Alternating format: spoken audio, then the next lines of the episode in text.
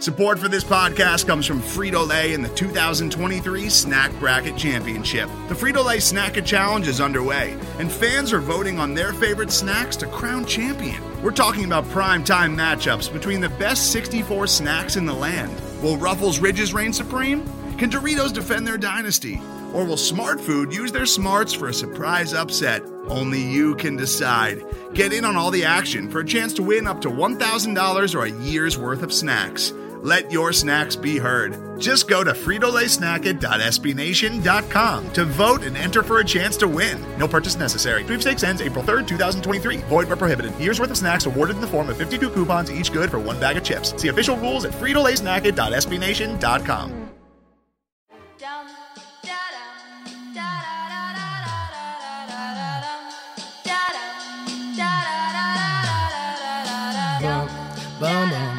This is gonna feel real good, alright? Most dope. Everybody, please put a thumb in the air. I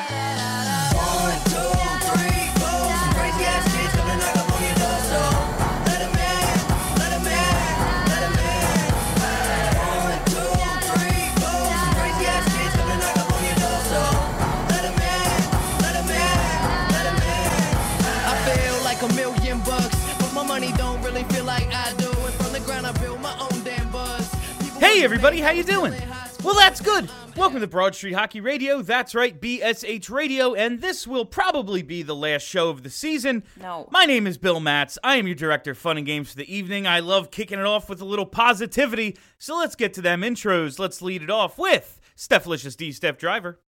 I mean, that's a, a blazing hot take that you just came in with. I don't think it's hot at all. I think it's very medium. I think it's medium temp. well. yeah, this is display I- temperature. This is don't even heat it up. I'll just fucking eat it. I, I, I don't. I don't have anything to say after that. To be really honest, Oskar took warm ups yesterday. That was That was cool nice. That was the good. That was highlight. cool and good. Yeah. From theathletic.com, Charlie O'Connor.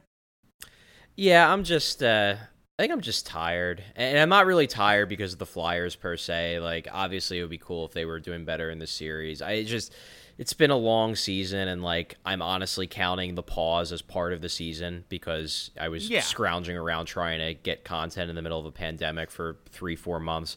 I'm just tired. I'm drained. I'm not saying I'm ready for the season to be over, but like I can't I totally understand why people, you know, after the game and leading in today just want to be angry and yell and burn everything down. And normally on this show and on Twitter, I would be the one, you know, saying, like, guys, the Flyers aren't in cap hell. The Flyers are built to be good for the next five, ten years. Like, it's not the end of the world if they lose a playoff series in the most unorthodox playoff structure in league history.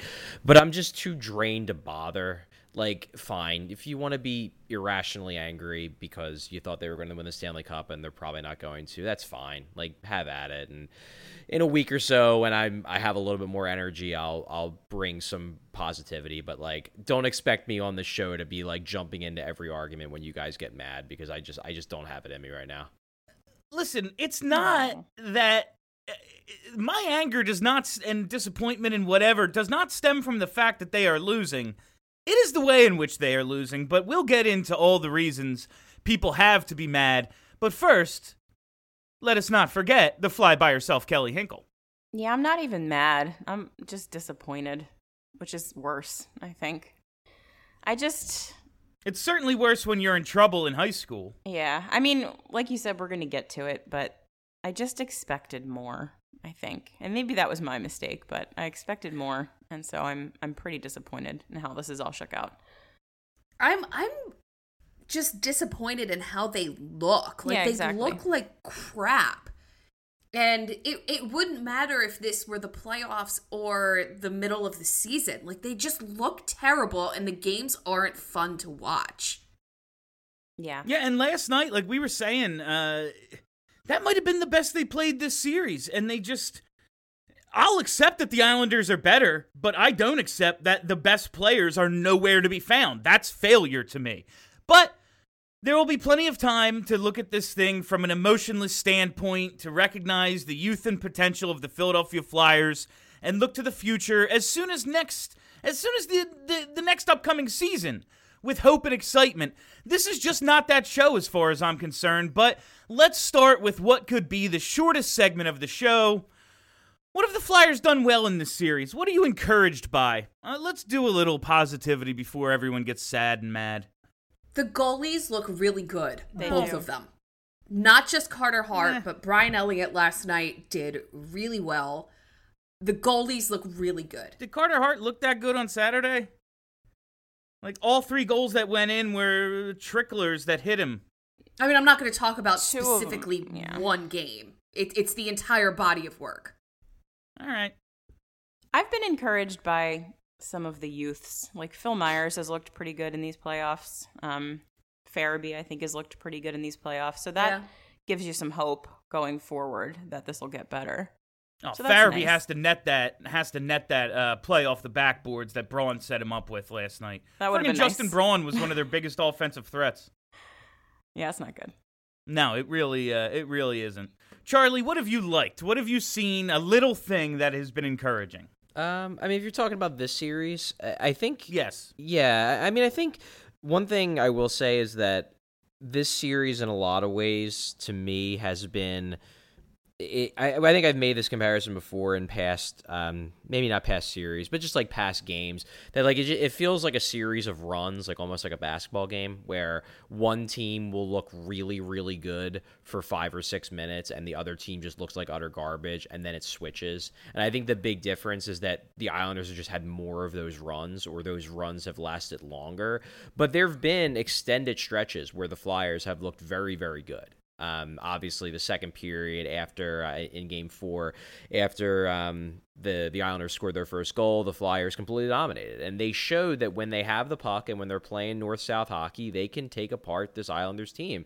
It's just that they've also shown that they too can be taken apart by this Islanders team, and they haven't been able to, I guess, impose their will on games long enough uh, to really, um, you know honestly say they outplayed the Islanders, whereas the Islanders have had games where they've done it enough times where they can say they outplay the Flyers. So I, I don't think there's. It, it, when if you're talking about like what's positive, the positive thing is is that you know when they're playing their best, they look like the team they should be.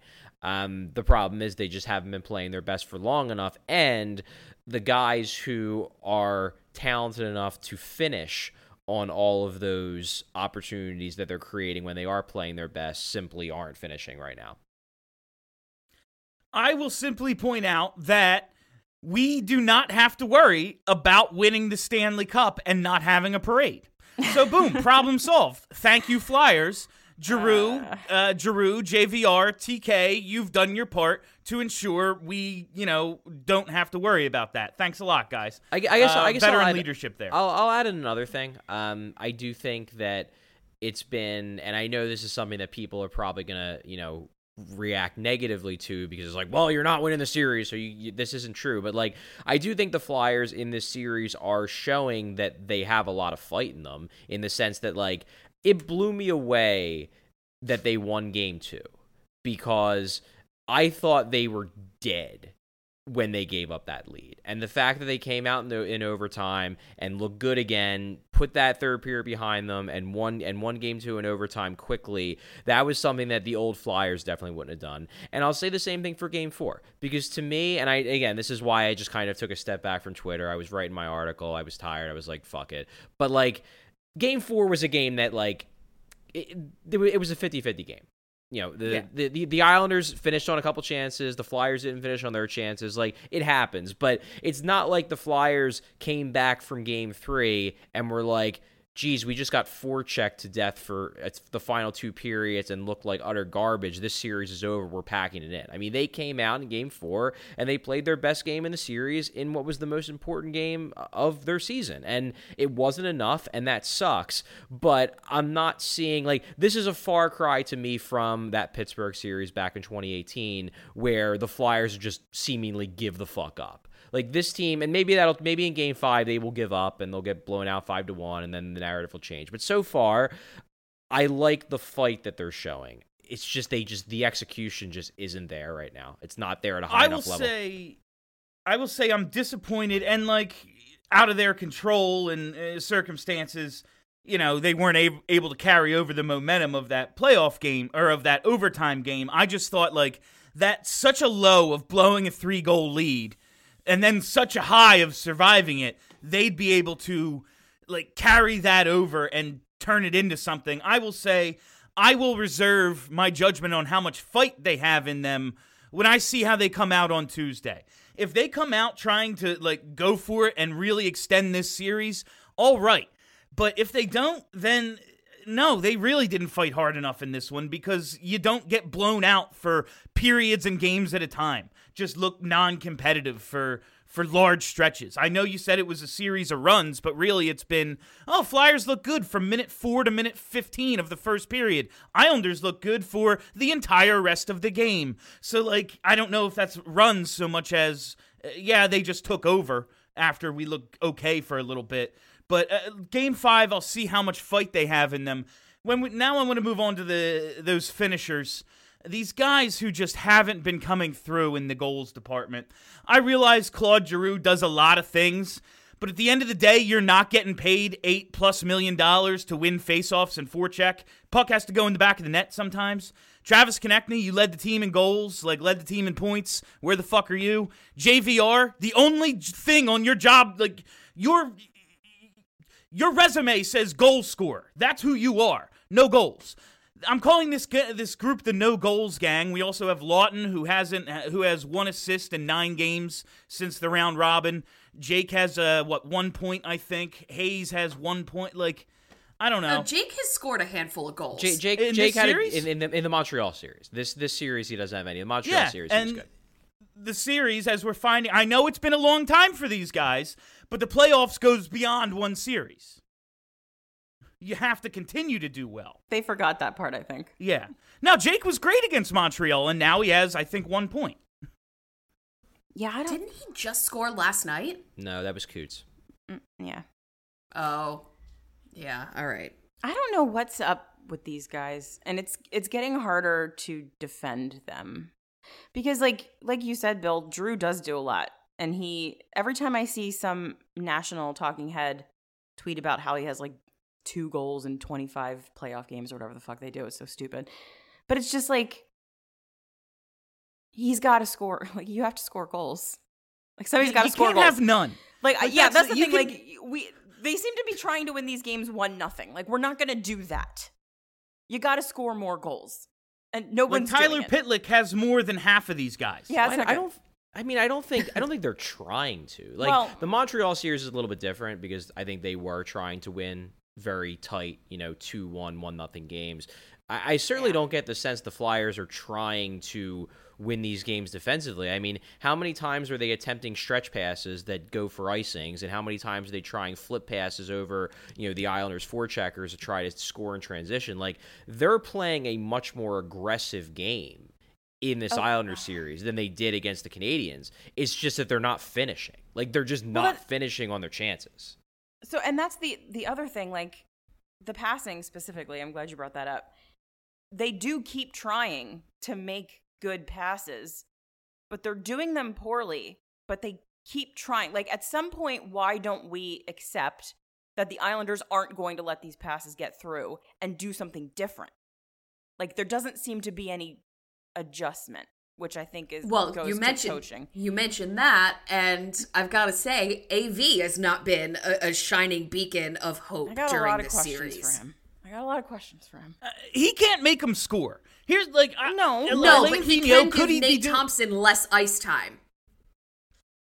I mean, what? th- This has nothing to do with Nate Thompson. If Claude Giroux has no goals, Travis Konecny has no goals, JVR has no goals, Kevin Hayes has been held scoreless in like nine of eleven playoff games or eight of ten, whatever it's been. He's had no point. Like it's these guys. It's not Nate Thompson. It's not Robert Hagg. It's the best players on the team making the most money who are doing abso-fucking-lutely nothing.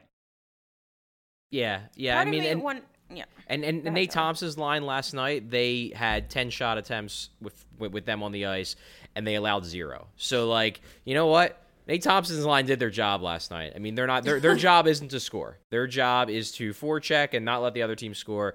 They did their job. It was the guys who, you know, I, I- I pointed out in my column the the two plays that that flipped this game, the two sequences that flipped this game were Claude Giroux has an opportunity on a rebound to score. He doesn't score. A minute later, Pageau goes down the ice and scores.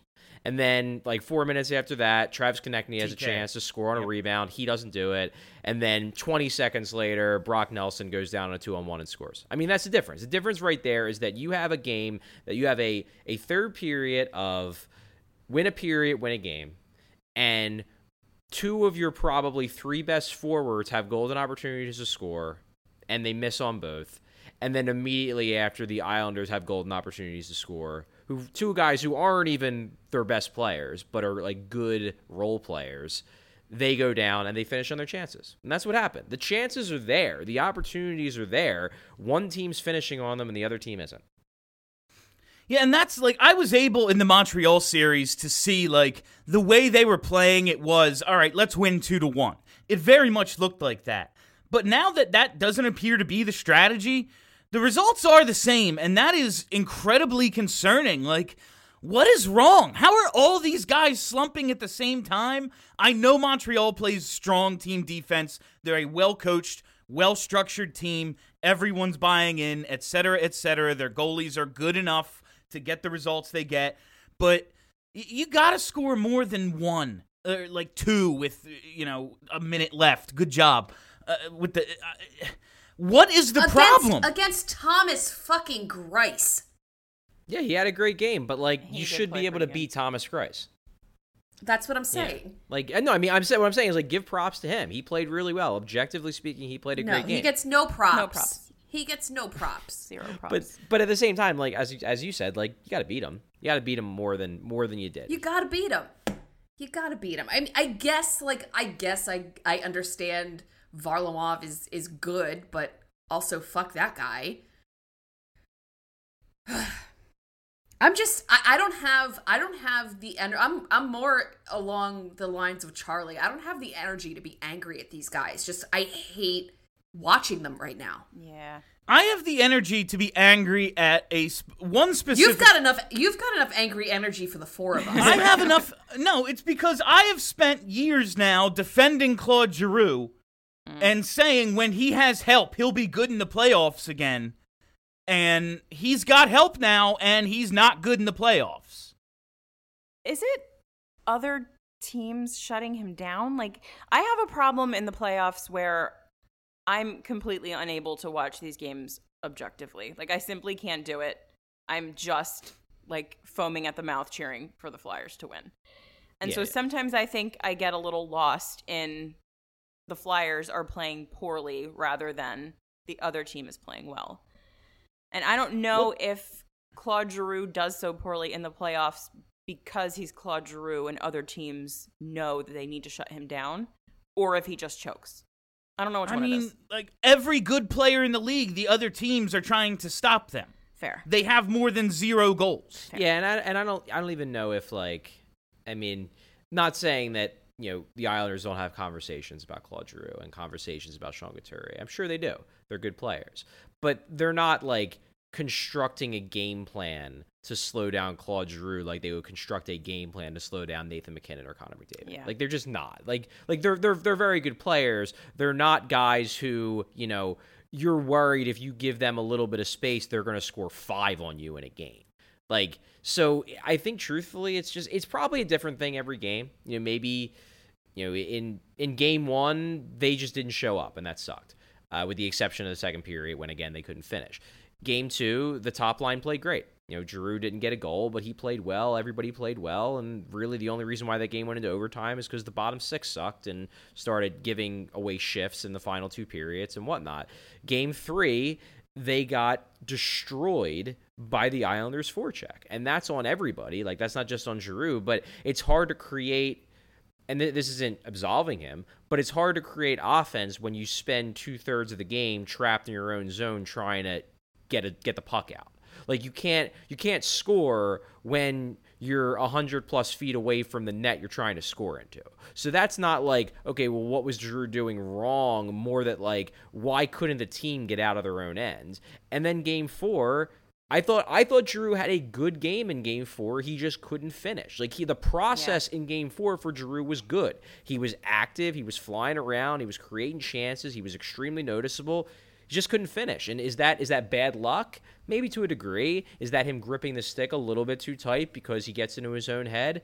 Probably. It's probably like four or five factors that come into play. And, you know, it sucks because it keeps happening and you get frustrated about it. But, you know, it's I, I don't think it's it's as simple as just pointing to one thing because every game's different, every series is different. But yeah, I mean, you're the captain of the team. You're one of the top scorers. You gotta you gotta put the puck in the net. And that's where I'll point to is it always his fault? Like, no, if the whole team sucks, Giroux can only do so much. But I look at Matt Barzal. Every time the fucking puck is on his stick, every time he's on the ice, he looks dangerous. Mm-hmm. Whether it's the captain of the Philadelphia Flyers or anybody else, there's just nobody who seems capable of going, this next shift or this next period or this game, this is mine. I'm taking it. I'm going to take over. Stars take over games. The Flyers don't seem to have anybody. Kevin Hayes had a nice little run in uh, in game 2, you know, was he noticeable after his second goal? I don't really think so. Jake had a couple of runs in the Montreal series, but uh, is is anyone like capable of taking over? I mean, the point, the one point I'll make though about that is, and I agree, Barzal, same deal. Barzal had, a, I thought, had a fantastic game four, especially in the first period. The Flyers could not get him off the puck. He has three assists in this series, no goals, and as much as I hate plus minus, he's uh, an even in a series where the Islanders are outscoring the Flyers by a lot. Like Matt Barzal, while he looks great a lot, hasn't been dominant like he's he's basically in a lot of ways having the same kind of series as some of the Flyers stars are, where like they look really good sometimes and then they don't. It's just that Matt Barzal has Jean Gabriel Pageau who's picking him up, and Brock Nelson who's picking him up, and Anders Lee who's picking him up, and like this is what you need. You need an entire team, and the Flyers don't have an entire team firing on all cylinders right now. I hate all of those names. So are the Flyers playing bad or are the Islanders really just this good? Because honestly, I'm going to root for the Islanders to win the Stanley Cup now. At least that'll provide me some solace as we finish the 44th consecutive couple of season that like this team is actually good and it wasn't just the Flyers who fucking blew it. Uh, like uh, are they actually a good team and we just didn't want to give them that? I feel like it's more the Flyers playing poorly than the Islanders being this good. I, I feel like the Flyers could be doing more. Good coach. It's true. I mean, Trotz is a wizard, so there is that. Um, but I also think that even if they had lost this series, but had played what looked like good hockey, like given a fight to the Islanders, I might have been okay with that. But the way it's going right now, they're getting absolutely destroyed by them. And there's no way, in my mind, that the Islanders are that much better than the Flyers. They're just not. Yeah, like, Even game with the four coaching. was game four was the first time the Flyers didn't look like shit for periods at a time, and they lost. Like I, I can't like I think the Isles are good, and I know Trotz is a good coach, but there's no way they're this good. no, they're not. I just don't. I, I I just don't like that on this show. It's a foregone conclusion that the series is over. Like I I know that they're in the three one hole, but I just don't like that. That's what the whole show is about. I don't think it's a a I foregone mean- conclusion. It's just going to be hard. I mean, it, but they could do it. Like the, it's Of just, they- yeah. it, it- it's just the th- the thing is for me is that the the things that the Flyers could least afford to be bad at in this series, they've been bad at. And it's as I said, it's not that they've been I don't think they've been I don't think they've been as awful as a lot of people think. Like they've done some good things, but the one okay, number one thing that they're doing a really bad job of that they actually improved in game 4, so props to them, is dealing with the Islanders forecheck. And that's a matter of execution, primarily on the part of the defenseman. And what's happening is basically you have the Sanheim Myers pairing looks like shit in its own zone. They are getting utterly gashed by the Flyers by the Islanders forecheck, and that's just a matter of those guys just not making plays. You have Matt Niskanen who's playing like shit. You have Provorov who isn't playing that great. And I guess the question is like, okay, well, do we do we credit the Islanders for how well they're forechecking, or do we say that the Flyers defensemen just need to be better? And it's probably a combination of the two. But the thing is, is that we've seen Sanheim and Myers do well under forechecking pressure. We know they can do it. It's not like the Islanders have come up with this forechecking scheme that no one has ever seen before and it's it's confusing these kids. Like they can do better. They're just not. And that's why I lean more towards at least on that front, it being what the Flyers are doing wrong. And then also it's the it's the top end guys. And we we talked about them. We're going to talk about them forever. You know, they've there there have been two games. They're they have oh well I guess we'll we'll split them up. You have game one and game three. They just got outplayed. So I would say give that to the Islanders. Islanders played a great game. They they shut them down one way or the other. Props to them. Game two, the the Flyers Stars played played good. I wouldn't say they played amazing. They played good. They played a good game. They did what they had to do to win. They dominated the first period. They came through in overtime. And then game four, they played good, but they just didn't finish. And game four is the game where I look at it and I say, that's on the top guys. You, you got to find a way to come through. I mean, just to address what Steph said, I think the reason that I've resigned myself to them losing is that they haven't shown me anything over the course of these four games that inspires any confidence in me that they're going to win three in a row. Yeah, the idea that they can win three in a row when it's hard enough for them to win a single period is kind of crazy. periods in a row. Like I no, I I know, and I'm not I'm not arguing that they should win or that they will. It's just there's still games left to play. Yes. There are, and I wanted listen, I I wanted to get this show in today because I wanted to do one more in case the season ends Tuesday but it's not like I'm rooting for it, you know? It's better for us if they win. I would love for them to win three in a row. Would be great. But, uh, like, I don't see it happening. You just said you're rooting for the Islanders to win the cup. Yeah, like you're already you've already buried the Flyers. Yeah, well, I mean the fly no, the Flyers have buried themselves down 3 to 1 in the second round. I am reacting to that. I want to know though, real quick as we as uh, talking about the Islanders. Like I've always thought you need like that stone cold number 1 defenseman to make a real run at the cup. Who the fuck are these guys? Pelech and Pulock, Nick Leddy, uh, not Jonathan Toews, someone else. Well, well, uh, Nick, well Nick, Nick Leddy, Nick Leddy still sucks. Pe- Pelech is severely I, underrated. Uh, I swear saying, to like, God, if I hear the name Scott Mayfield one more yeah, fucking time, there's some guy in the NHL named Scott Mayfield, and he won a three, a two-on-one battle against the Flyers last night with the net empty, trying to tie the game. Like, never heard of him before this series. Like, no disrespect to this top four because they don't have it. Like, Pelech plays 21 minutes, Pulock plays 21 minutes. Uh, Leddy plays 20. Toews plays 1957. Like, they don't have a 25 minute guy. Uh, no disrespect to these guys, but they're not Seth Jones or Victor Hedman or Heiskanen or Weber or any of them. You know, is this like to me this is kind of the Vegas model where you don't maybe have that guy, but you just have enough bodies to throw out there? Like who the fuck are these guys? Honestly, Barry Trotz is their number one defenseman. yeah. Like uh, like Pelech and Pulock. Like God, I hate. Yeah, that's like that's them a, all. They're annoying, and that's part of their annoyingness. you know, they're just together to annoy everybody. Like Nick Leddy has been a pain in the ass for years. He's only like 28. I thought he was like 100. Yeah, and, and, he's and, he, like and he's 45. not that good. He used to be good. No, he's he, not that good. But here we are. Andy Greene is 100 years old, yeah, he, and, and, he's still playing. And he looks it, man. that guy. he does. So Dan Saracini mentioned when I talk to him that the way Trotz gets this done is that he runs these plays so structured and the guys have bought in so completely that they know where each other is going to be on the ice before they get there and you can really see it in this series and I'm I don't know I I don't know if we're going to talk about it but I Alain Vigneault is just not getting it done. I don't like I I don't know, man. I mean, the point I I'll hate make. Barry I, Trotz. I I know that I mentioned it earlier that I'm not thrilled with Alain, but really, like, it's 50 50. It's 50 50 on AV, and it's 50 50. The other 50 is on yeah. the top guys. Oh, like, fair. he needs to put them in a better position, and they need to fucking score. I mean, like, Alain Vigneault can't tell Travis Konecny, be stronger on the puck. Like, Every time he Travis, could. every time TK gets poke checked, the puck comes loose. I don't know, dude. Be a better puck handler. That ain't nothing the coach can do. That's him trying harder, plain and simple.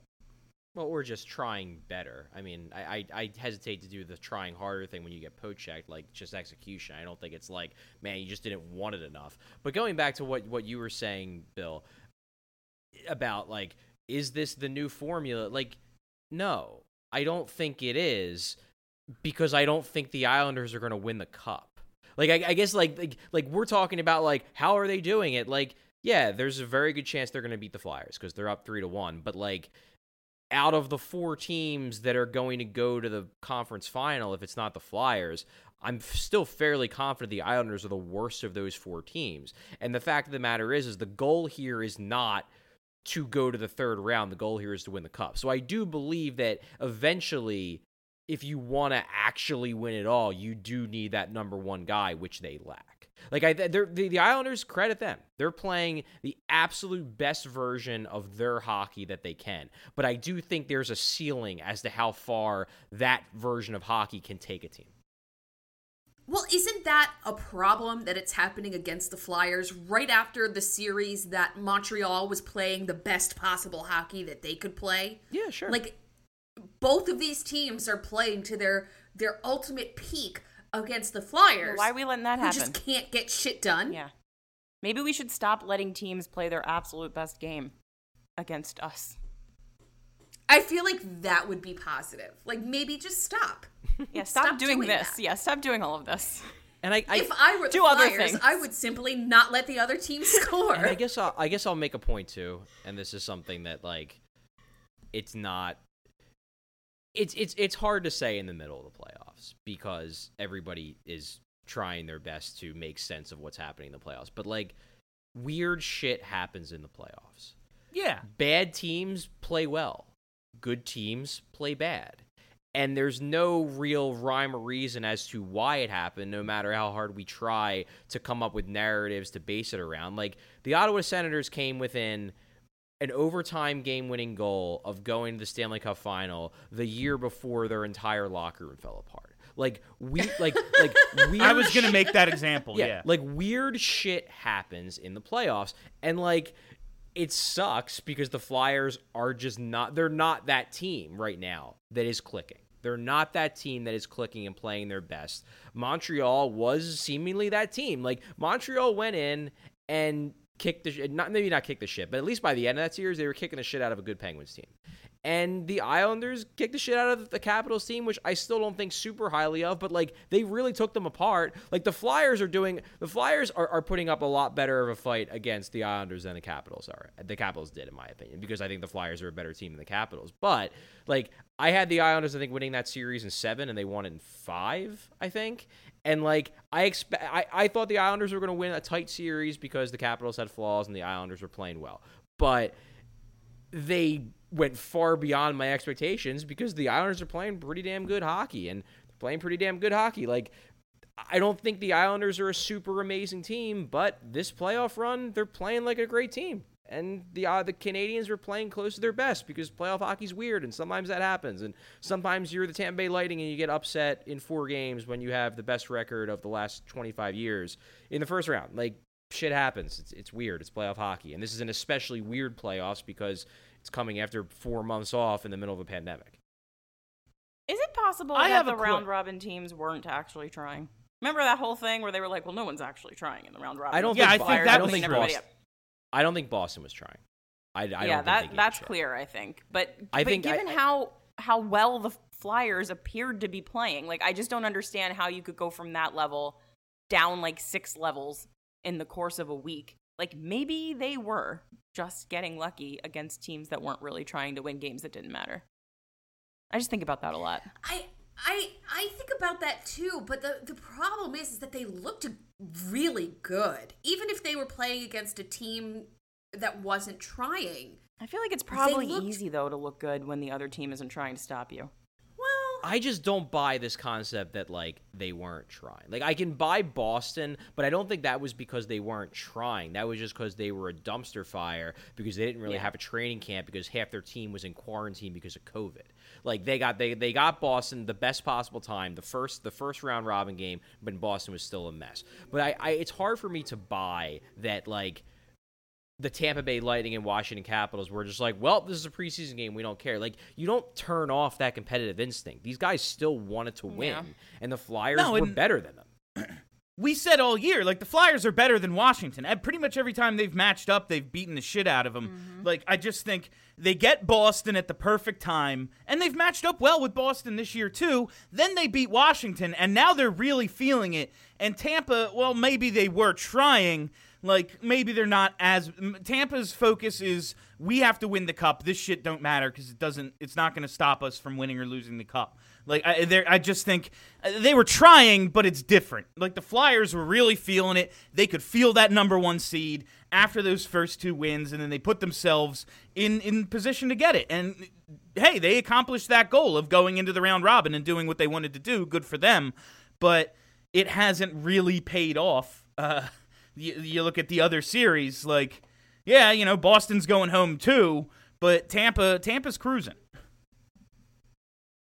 Who are they playing again? Like I know this, It's, but it's Tampa Boston.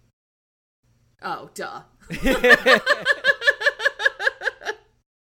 Listen, when I say I'm tired, I'm I'm tired. very tired. All right, I have one tired. question, and then we're gonna go to break just real fast. Uh, it's a statement and then a question. Uh, Pulock, Pelech, and Toews are all 25. Uh, Mayfield's 27. Leddy's 28. You know, Greene's 420. Uh, but Nice. Provy and Myers are 23. Sanheim's 24. Hagg is 25. Is this group just too young? I don't think that they're too young, but I Slash think that, inexperienced. Listen, I, I'm I'm gonna spin this because I have to. I respect it. I have to. Um, the fact that they are in the second round of the playoffs during an impossible fucking year. Like, let's not forget that this was an impossible year for a lot of people, not just hockey players. With players that are so young, not just on defense, but also the forward core, is a really, really good sign of stuff to come. Like, yes, yes, we want the veterans and the, the top guys to play better than they are. I, I, I will be the first person to say that, and I will never dispute anything uh, that says otherwise. Like, we need these guys to play better. But the depth around them is so young that they're getting their their they're cutting their teeth, getting their feet wet in the playoffs, in a bubble, during a pandemic, during I I I I don't know how to describe what's going on socially. Um, but there's a lot of stuff happening, and they're doing pretty well in the playoffs. They are. Not the whole team, the young guys. Yeah, my concern is like one of these guys, whether it's Farabee or TK or you know if Nolan Patrick ever comes back, if Morgan Frost becomes what he's supposed to become, one of these guys has to be like the Giroux replacement. Because as as bright as the future looks, like Claude Giroux is still a big part of this team. He's not gonna be even this good in a few years. So like someone has to step into that role. Someone has to step in for Jake. I don't know if they have top line guys. Yeah, see, I have I have an issue with that line of thinking, and here's why I have an issue with that that line of thinking. Vegas traded for Mark Stone. Like you you you you're creating a- scenario in your head where it's like the only way we can get a top guy is to develop him in our system. Oh, the Flyers No, they could do that yeah, too. Like the Flyers will have the pieces, whether it's the pieces on the roster or whether it's the draft picks or whether it's the prospects, that if they want to go out in the next year, if, if they if they come to the determination that Giroux and Voracek are in decline and they're they're not impact guys, we can't depend on upon them to be impact guys, and none of these guys we have are that good, they will have the ammunition to go out the next time a Mark Stone type is on the market and go get it. So I'm not that concerned. Like I, one of the reasons why, and- this this maybe is an underrated element to this this Islanders thing, um, is just that the Islanders. I, I, hate to throw this this kind of thing into the mix because it, you're playing amateur psychologist here, but the Islanders, I think, on some level, know that like this is their time And if they're going to make a run, this is it. Because, like, what did Yeah. their GM do at the deadline? Went out and traded first round pick, a second round pick, and conditional third for Jean Gabriel Pageau. And that that lets you know that like, okay, we're fucking going for it. Whereas the Flyers didn't. And I don't think the Flyers were wrong, not wrong to to stay out of the the big things. But the Islanders know they have a bottom five prospect pool. They have like aside from Barzal and Beauvillier, they have a lot of older guys. They have guys. This is like the Anders Lee. This is his friggin' time. Brock Nelson. This is his time. Like the deep, the guys on defense. This is their time. Like this is this is the Islanders putting their chips in the middle of the table. That Yeah. was this season. That's this season, next season, and maybe the season after. They're going for it. The Flyers are at the start of their window, and I think there might just be a little bit more urgency on the part of the Islanders because they know that like this is when they're supposed to win. And I think that might be playing maybe a little bit of a role here in terms of the urgency you're seeing on the part of the Islanders. Oh, as as bleak as this series has looked, there is that element of the Flyers' window opened this year for the first time. Yeah. Like they have a goalie for the first time. They have a number one defenseman. Sean Couturier is the Selke find. Like they have all these young guys getting their first experience in the playoffs or in the second round or whatever. It- there's a lot. There are a lot of reasons to be positive, but like I said at the top, today's not that day because they're fucking up. We're gonna take a quick. We're gonna take a quick Well, hold break. on. I've got I've got one more point. We're gonna take a break. I've got shut up. I've got one more point to make, and then Fucking we're going to take a break. I got no respect. okay. This is what happens when Um, Giroux talks in the locker room. Kevin Hayes just sits there and mocks him, and fucking so, yes, they fall down window, three one. Their window opened this year, absolutely. But going into the season, before they hit that hot streak, before we went on pause, before they were the number one seed in the East, we said we would be happy with a season that ended with the Flyers advancing through the first round of the playoffs. Did I oh, say that? Oh, Like my We all did. preseason, my Well, goals Kelly for always this thinks year. they're going to win the Stanley Cup, so. You're right. You're right. My bad, Kelly. Kelly's my- cup, my realistic goals, my realistic goals for this season were compete for the division, and had this been an 82 game season, I believe they win the division and win a playoff round. Well, they they did both of those things. They did those So yes, but my goals from September have changed. Like the world changes, circumstances changed. We have all learned this. I can be disappointed in a few weeks when I look back on this thing, I'll be able to point out the positives. I don't want to do that now. Now we're going to take a quick break and we'll be back ahead. on the other side with a topic I think Steph will enjoy. Today's episode is brought to you by Cars.com. With over 2 million vehicles and 50,000 more added every day, Cars.com will match you with the perfect car for you, your budget, your life, your style. And if you're ready to say goodbye to your current car, Cars.com will get you an instant offer to cash it in. Just start by entering your license plate and get matched with a local dealer who will write you the check. So whether you're looking to buy or sell, just go to cars.com. It's magical. All right, fam, we are back. And as promised, Steph, here is the topic.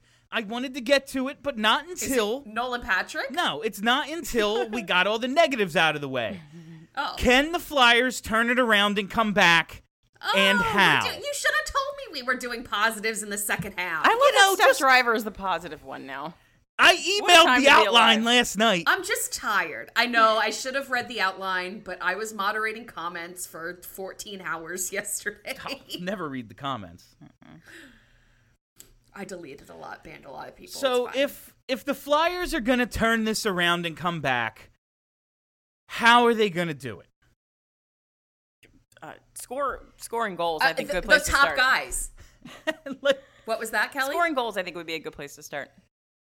Yeah. Do some of that. And I said at the same time that Kelly spoke, I said the top guys have to score. Mm-hmm. So we're we're thinking along the same We lines. are the same person, so it's good. like how do they It's just true. how do they turn it around to beat this seemingly impenetrable like n- defense of the Islanders and like finally get to the front of the net and create rebound opportunities? They started to do it last night. It's like we've said a bunch of times, game 4 was their best 60 minutes of hockey.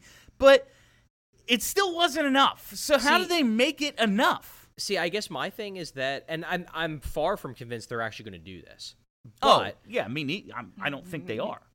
I honestly think if if they play the way they played in Game Four in Game Five, with hopefully a better rest to Carter Hart and net, I think they can win. They probably should win Game Five. Like I think they played more than well enough to win Game Four. The big thing is they need to finish on their chances. Like they had enough chances in that game to score five goals. The Yeah. process was there. So it's not a matter of, in my mind, changing anything drastically from what you did in game four. It's just fucking executing on the chances when they're there. Like that's what it boils down to. So you need to you need to replicate the effort and the process that you had in game four, with maybe the exception of whatever the hell happened in the second half of the first period. Hmm. Both on the pe- both on the penalty kill and when Matt Barzal was just like going fucking pure wizard out there and you couldn't take the puck from him maybe clean that up. But aside from that, process in game four was fine, with the exception of finish on your chances because you were getting to the net front, you were getting the rebounds, you were winning those races, you were creating some some high danger plays. Just got to finish on them, and then you need Carter Hart to be Carter Hart again. And I agree with you, Bill, that I don't think like I don't think he's been bad in the series, but he hasn't been Montreal level good. No, and, like, if those- you- if, if, if you get Montreal level good Carter Hart for these final three games, I think they could do it because he's a game changing goalie when he can be. And that was why, like, I, I guess this is probably a good time to go into it. The decision to start Elliott over Hart in um, in game four. And the reason why, and again, this is going to be maybe a little like self centered here. The reason why I didn't have a problem with it is because I'm fucking exhausted just watching and covering this series. So I can't imagine how exhausted these guys are, especially somebody like Carter Hart who's playing the goaltending position with all these dudes in front of the net like the Islanders play. And I believe what Vino was trying to get at after the game was that look, for us to have a chance to win this series, our best chance was to give Hart a break because he fucking needs it.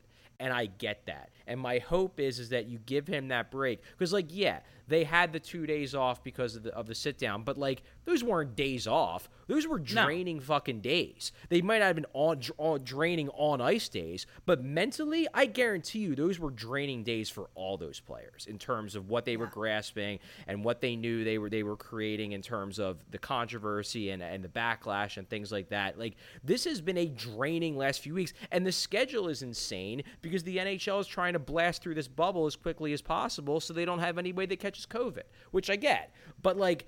I understand why they bench Hart, and my hope is is that because of that, he comes back a more refreshed goalie and looks more like the goalie in the Montreal series than he has been in the Islanders series. Yeah, I'll say like Hart has not been bad. Like especially uh, game three, like the opportunities that led to the goals, like those are on everybody. Those were yeah, like absolutely. those were on everybody. But the actual shots that came off of those opportunities were stoppable, and they were not stopped. That is on the goalie. But like, yeah, when it's one on zero, you know, it, it you should score when you have a mini breakaway between the fucking hash marks. Like that's what happens. All right. How who needs who's the one guy you think is just to come out and win them game 5? If they win game 5, it will be because who? Kevin Hayes. I think it'll be Kevin Hayes. I think he's shown more flashes than the rest of the top six of like being consistently able to get stuff done. And also, he's a crazy person, so Yeah. seems like a good time for him to break out the crazy. I this is wishful thinking, but it's Claude Giroux is wishful thinking. Um, I'd love to see Travis Konecny get a goal, That would be like nice. just one goal for a treat. That'd be nice. I'm telling you, man, like I know Claude Giroux's the captain, the highest paid player, et cetera, et cetera. But Travis Konecny to to me is the biggest disappointment of these playoffs. Yeah. He's he was the highest goal scorer during the regular season. I just thought this was this was this was his point, opportunity to like He be the guy. he needs to pull his head out of his ass, which you know, I understand that's that's a tough situation, but you've got to do it. Head out of ass and you've got to score goals. You got it in there. You Pull can it get it out. out. Yep. You can get it out. ask for help. Kevin Hayes will help you. Maybe Scott Laughton. Ask the other raccoon and hyena crew. Like they'll help you. It's okay to ask for help, but just do it and then start scoring goals. One or two. This is your job. Score the goals. Doesn't have to or be a two. lot. One Let's or get two. crazy. Yeah, I don't need a lot. That's lot like from if you. he just has, if he just has like that's the if they can have some sort of one guy has an insane game. Carter Hart looks like Carter Hart again. They could very well find the momentum to turn this thing around. It's like they just haven't been able to string it together at all. Yeah, going back to the Like- going back to your your question, Bill. I feel like like as much as as much as Giroux scoring would be huge, and you know obviously his teammates feed off of him. I just feel like Konecny, if Konecny were to go out in the first period of Game Five and just like score two quick goals, the I just I can't imagine the Flyers not rolling because he's just become such like not I wouldn't say the a leader on the team. I certainly don't think he's a leader, but like he's a guy who like he's just such a ball of energy that I think the team feeds off that. And when he's like when he's flying around with confidence, making plays, doing the crazy stuff that he does, I just don't. If he were to do that, I don't see the rest of the team not responding to that in That's a big way. he is their spark. He is that guy. His absence, his absence to me is a huge part of the reason they're down 3-1 in this series. Like he is that for them. Is he the captain or anything? No, but just the way he plays, it is inspiring. It's hard not to be drug into the fight when one of the smallest guys on the ice is cross-checking motherfuckers in front of the net, laughing at people trying to punch him in the face, Yeah, yeah. scoring goals. Like he, it's hard not to be on his level when he's at that level.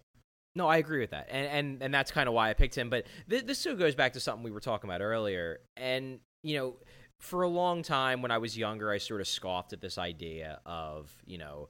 Well, playoff hockey's different, and like it is bullshit to a degree because like weird shit happens in the playoffs. Sometimes you just hit posts and you miss shots, and you know that's why you didn't score, whatever. But I do believe the more I've watched and the more the the, the more I guess knowledgeable I become about the game, like there are absolutely stylistic differences in terms of the way the playoffs are played and especially the way the playoffs are officiated and I re- and I and I really believe like I'm not saying this I, I've made this very clear on Twitter during the series. I'm not saying that the Flyers are getting screwed by the officials. They're not. The Flyers are obstructing and tripping and holding players just as much as the Islanders are.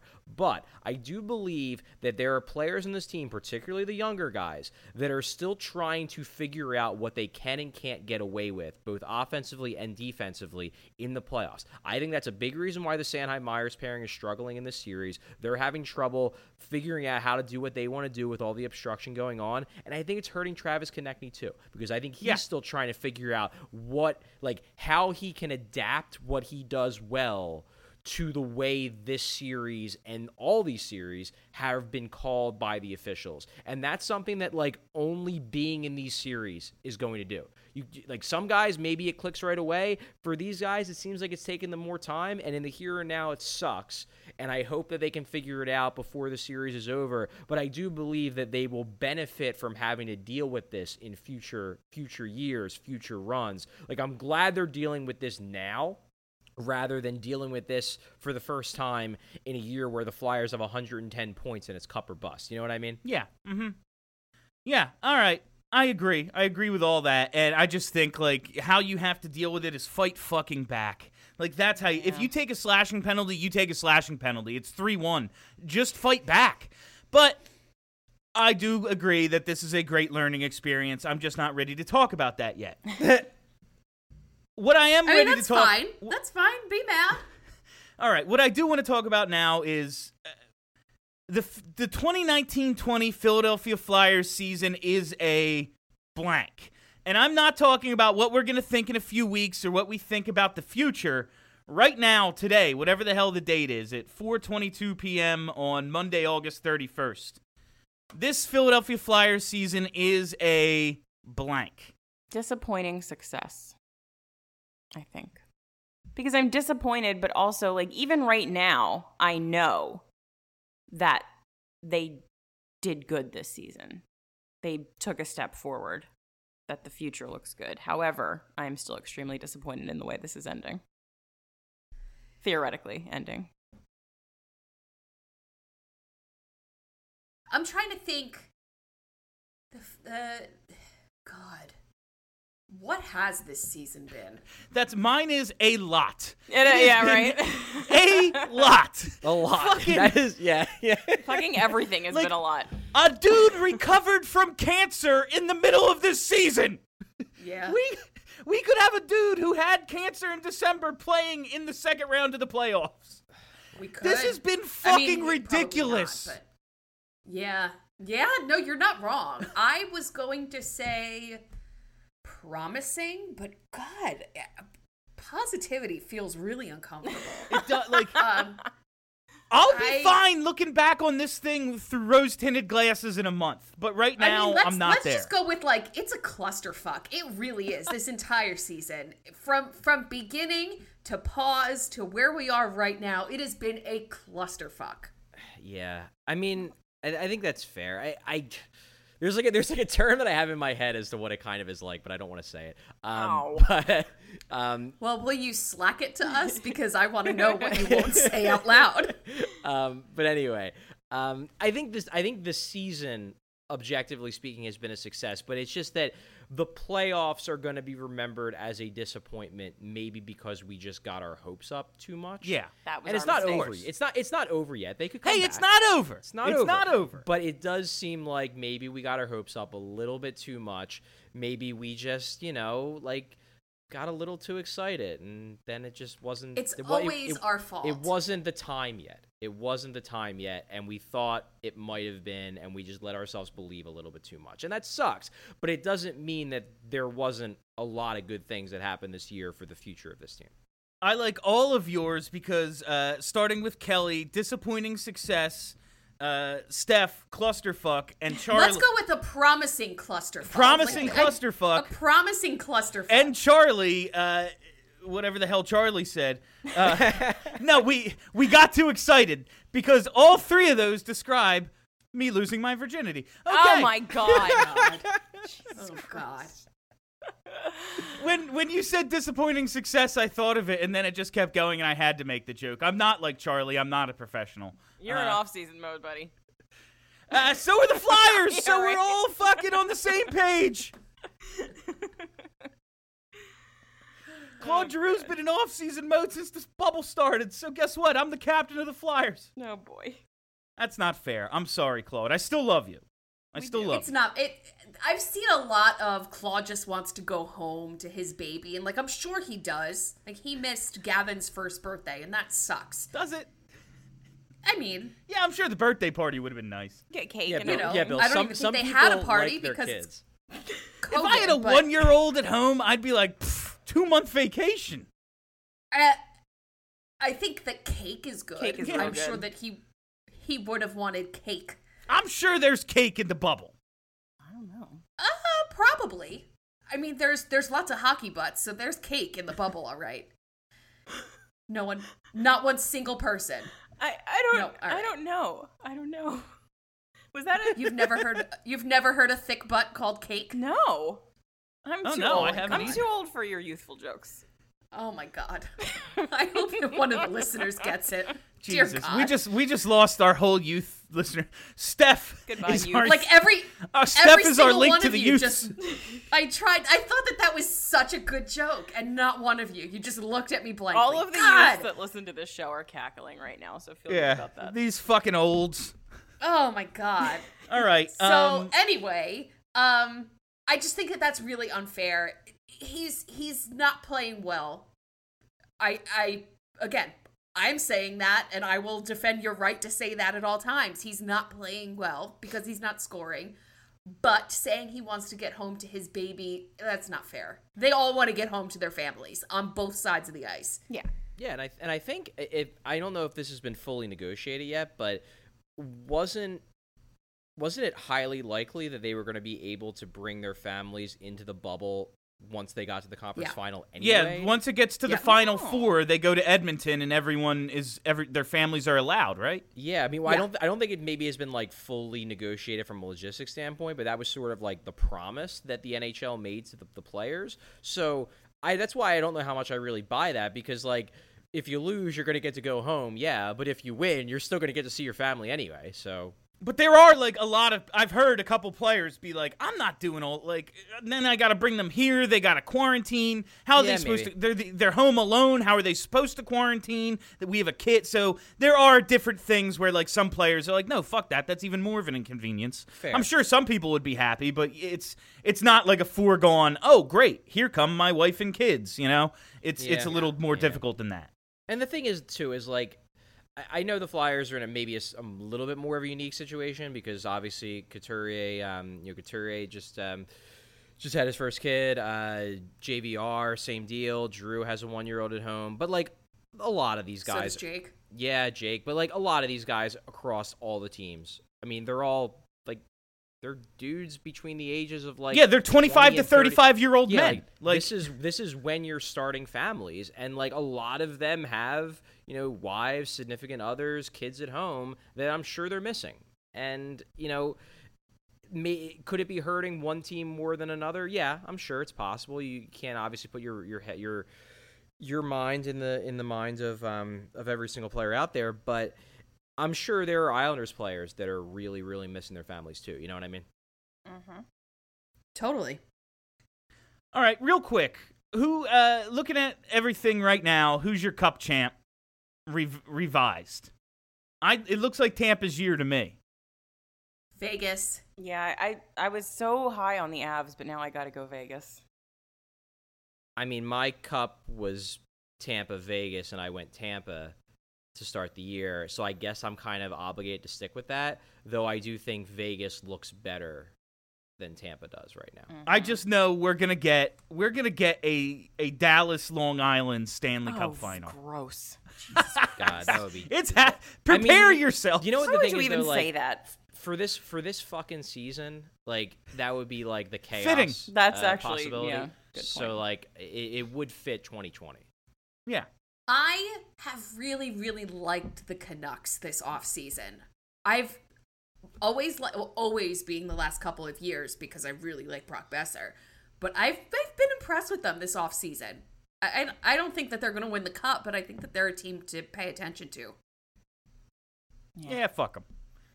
Well, they're they're down they're down three one now. Um, so they would need to do the same comeback the Flyers would. I just don't think. I, I think Pete DeBoer kind of maybe didn't show his hand, but like he just said what everybody knows and didn't want to come right out and say, which is Vancouver just doesn't have the depth.